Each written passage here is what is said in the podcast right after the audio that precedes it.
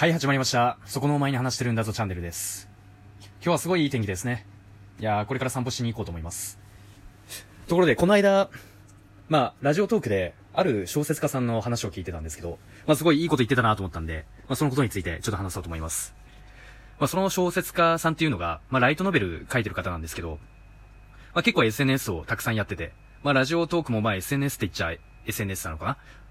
まあ、ラジオトークだったりとか、ツイッターとか、YouTube とか、えー、まあ、ノートとか、まあ、本当ありとあらゆる、あらゆる SNS のチャンネルを持ってるらしいんですけど、まあ、その理由っていうのが、あの、まあ、一昔前までは、結構テレビをほとんどの人が見てて、共通の話題であったりとか、まあ、あの CM はみんな知ってるとか、あの番組みんな知ってるとか、みんな見るものが同じだったりとかするんで、まあ、全国的に、あの一つのものが爆発的に人気になるっていう現象が起きやすかったんですよね。ただ今の時代、もう本当ありとあらゆるメディアが存在して、で、そのメディアの中でもいろんなセグメントの、まあ、ジャンルっていうのが確立されてるので、なんていうんですかね、一つのものに多くの人が集中するみたいなものが結構生まれにくいんじゃないかなと思ってます。で、あの、まあ、いろんなコミュニティがあって、それぞれの層であったりとか、それぞれの、あのーまあ、セグメントの人に対してだけ受けるコンテンツであったりとか、そう。別に大衆受けしなくても、あのインターネットの力を使えば、一部のコミュニティに受けさえすれば、もう爆発的に、なんかファンがついて、で、それに付随して、まあ、ビジネスチャンスも生まれたりとか、するような時代になってるんですよ。なんで、その小説家の方は、あのーまあ、あらゆる層とのタッチポイントを作って、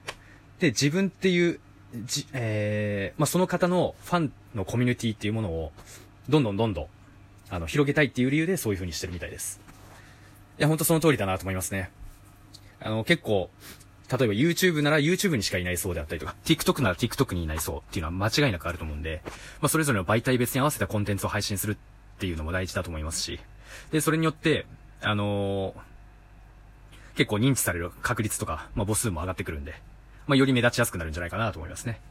なので自分のメディアとかを育てていきたい人とかは、本当一つだけじゃなくて、まあもちろん得意なメディアっていうのはあると思うんですよ。まあ僕だったら多分、今ある、まあそういうツイッターとか様々な SNS の中だったら、まあラジオトークはまだね、まあ声だけで、で編集技術も必要なくて、あの、すごい手っ取り、あの、手軽にやりやすいなって感じてるんですけど、人によってはもう動画の編集のスキルがすごい強くて、で、YouTube 受けするようなコンテンツの企画とか考えれる人だったりとか、もしくはそういう、まあ、経験を持ってる人っていうのもいると思うんですよね。まあ、とはいえ、あの、なんていうんですかね。まあ、様々な SNS のチャンネルを持っておくっていうのはすごいいいことなんじゃないかなと思います。はい。って感じで、はい。まあ、すごいいい話だなと思って聞いてみま、聞いてましたね。で、ところで、あの、僕、今後やっていきたいなと思ってることとして、ちょっと自分で小説とか作ってみたいなと思ってるんですよね。はい。まあ、もともとそう、結構いろんな小説読んでて、まあ、自分でも作りたいなとは思ってたものの、なんていうんですかね、なかなか自費出版って、僕の中でハードル高いイメージあったんですよ。まあ、でもね、ノートとかで、まあ、書いて、もしかしたら、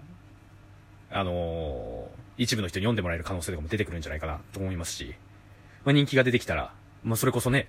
なんかその自分が作ったコンテンツでお金とか稼げたらすごい夢のある話だなと思ったりするんですよね。まあ、とはいえまだまだ、あの書き始めてるわけでもないんで、ちょっとそろそろそういうの進めてみようかなとは思います。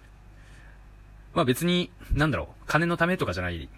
金のためとかじゃなく、自分で作ったものが評価されたりとかするのってすごい楽しいと思いますし、